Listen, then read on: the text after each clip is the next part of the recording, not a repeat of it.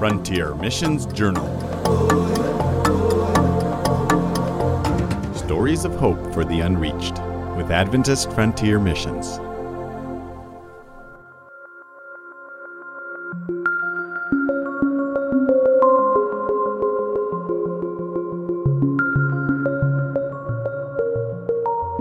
My name is Veronica Nicholaides, and I'm a missionary on the Pnong Project in the country of Cambodia.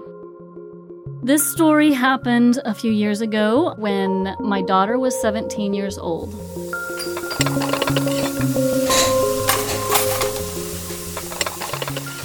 One morning, I finished washing the breakfast dishes and went up to the guest room where I had slept the night before.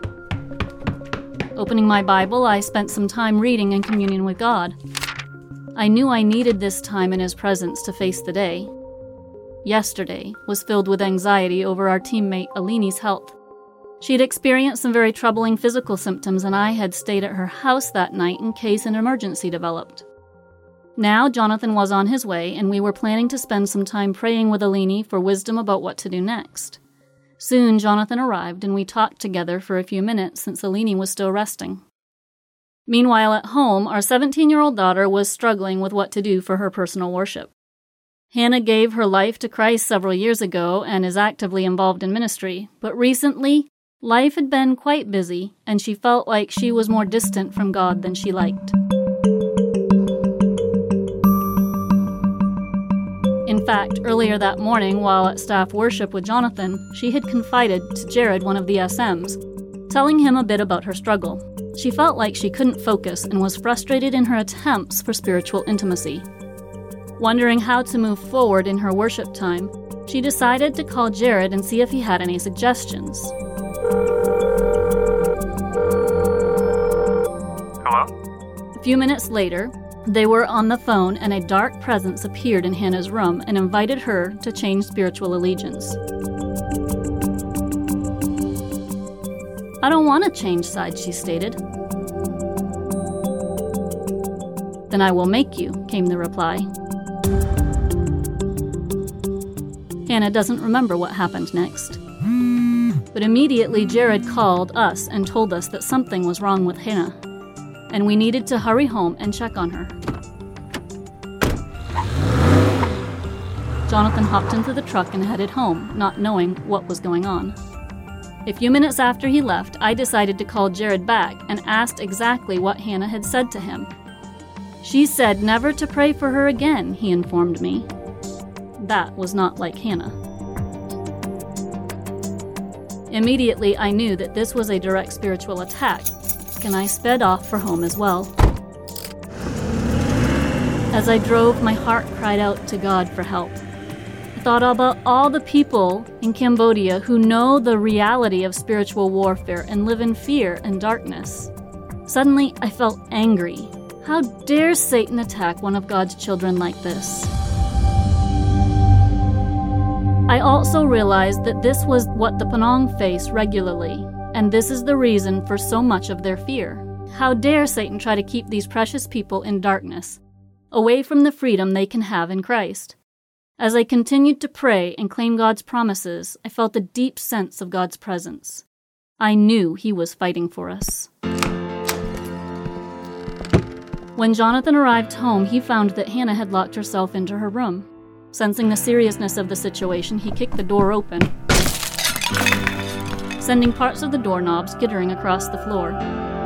Hannah was sitting in the middle of the floor. Don't touch me, said a voice unlike hers. Jonathan moved closer, and Hannah scooted away from him into a corner. As he reached out to her, she threw herself backwards. Daddy, help me, she cried out. I stepped through the doorway just as she threw her head back against the concrete ledge at the edge of her room. Jonathan pulled her away from the ledge as she convulsed.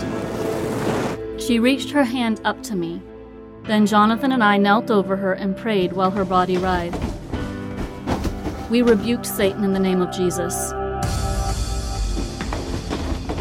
Her body shook one last time and then relaxed. Hannah said she remembers hearing Jonathan and me singing, Jesus, name above all names. And it was the most beautiful thing she had ever heard, not because we're great vocalists, but because of the freeing power she had just experienced in Jesus' name. Friends, Satan is alive and working overtime. He knows that his time is short, and he is watching for any possible opportunity to hinder God's work and hurt God's children. But we do not need to fear him. Jesus is ready to fight for us. He has already won the war, and Satan cannot remain in his presence. Abide in him, claim his promises for protection, put on his armor, surround yourselves with friends who love him too.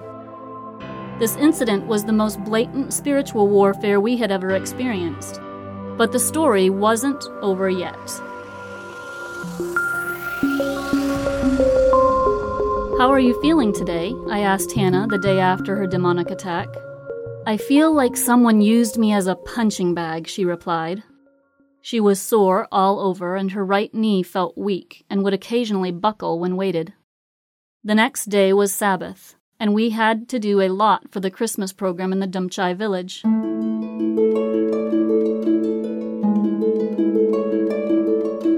The believers in Dumchai wanted this to be an evangelistic event and invited many friends and family members. So on Sabbath afternoon, our team and several local church members loaded into the trucks and headed to the village. The program went well, Dumchai literacy students sang songs, Jonathan shared why Christmas is important, and the student missionaries did a skit of Mary, Joseph, and baby Jesus. After the program finished that evening, the guests enjoyed some special treats that the ladies had prepared. What a blessing it was to be a part of this enthusiastic group of believers. Soon it was time for the little ones to go home to bed, so all the people with young children loaded up in my vehicle and I took them home while the rest of the crew, including Hannah, stayed to help clean up. Some of the young people began playing a game called Ninja, in which you keep from getting out by avoiding other players' movements. But when Hannah stepped back to avoid another player, her leg collapsed under her, and she landed hard on her left arm. Crack! Oh! She knew immediately that it was broken. Everyone flew into action, cutting her coat sleeve off and splinting the arm with stiff cardboard and soft cloth. The pain was intense in both her arm and her leg.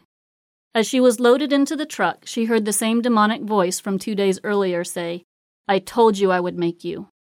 She knew she was still under spiritual attack to coerce her to give up her allegiance to God.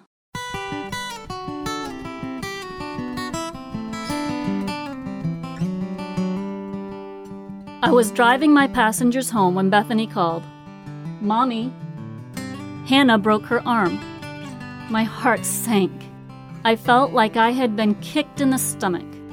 I recalled how Jesus had received everything that happened to him as from the Father. I wanted to receive this event as from the Father too, but how is this good, I wondered. Then the thought came to me that we are simply soldiers in a great war. God's purposes are much bigger than lives of convenience and comfort for his followers. This can somehow be a testimony to God's goodness, I thought. I decided to speak this spark of faith.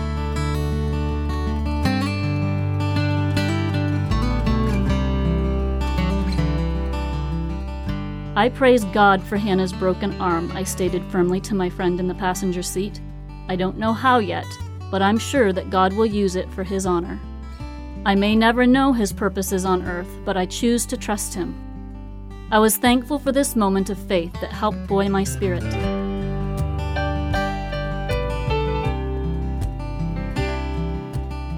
The local doctors were not equipped to handle this kind of bone break, so when we arrived home, we packed a few things and made a soft bed in the truck for Hannah. Then we headed out on the long drive to the hospital in Phnom Penh. We arrived at the hospital around 8 the next morning. Both Hannah's ulna and radius were broken, and the doctors determined that they would need to surgically put in metal plates to support the broken bones. The surgery was successful, and three days later we headed home, arriving in time to attend the school Christmas program on Christmas Eve. On Christmas Day, however, Hannah still had a significant amount of pain in her arm and leg. She couldn't walk without someone supporting her, and her arm was aching deeply.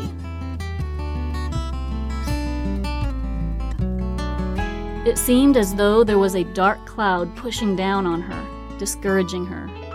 All she could think about were the difficulties she would face and the things she would have to miss out on. On our way to our team prayer time that evening, Hannah was grumpy and even argumentative with Jonathan and me.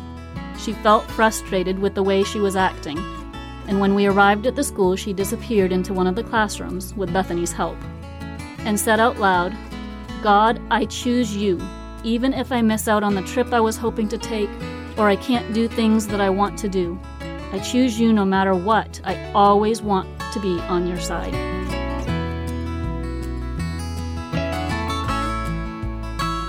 When she came and joined the rest of the group, we were on a video call with our field director, Lawrence, and debriefing on some of the spiritual warfare that our team had been experiencing.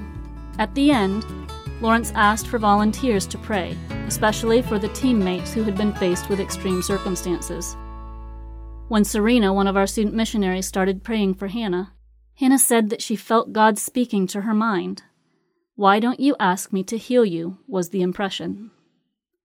Okay, please heal me, she said in her mind. In that moment, she saw the room fill with a beautiful brightness, and she felt a tingling sensation go up her arm and her leg.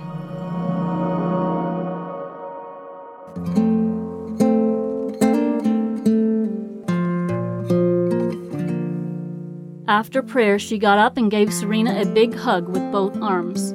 She walked across the room without even limping, climbed the stairs, and picked things up with her left hand. She had not been able to do any of these activities before prayer time. The pain in her arm and leg were gone except for the surgical incision sites, and her deep discouragement had lifted too.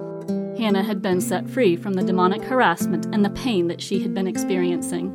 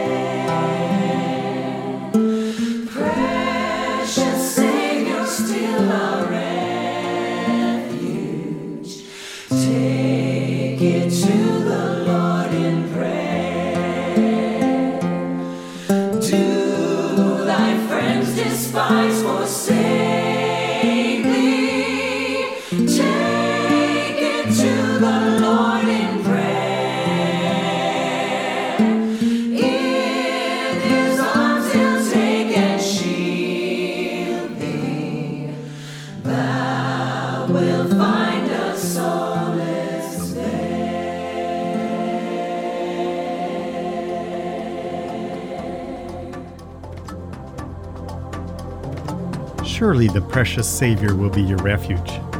Whatever your need is, whatever your plight may be, whatever desperation you may feel, in His arms He'll take and shield you, and you will find a solace there. Is Satan whispering discouragement to you? Do you feel like things are hopeless? Does life seem endlessly bleak? Cling to Jesus. Remember that no matter how dark life might feel, He cares for you. Speak your faith out loud. Choose Jesus at every time of discouragement. He can turn your situation into a testimony of His goodness and power. Thank you for listening to Frontier Missions Journal. God bless.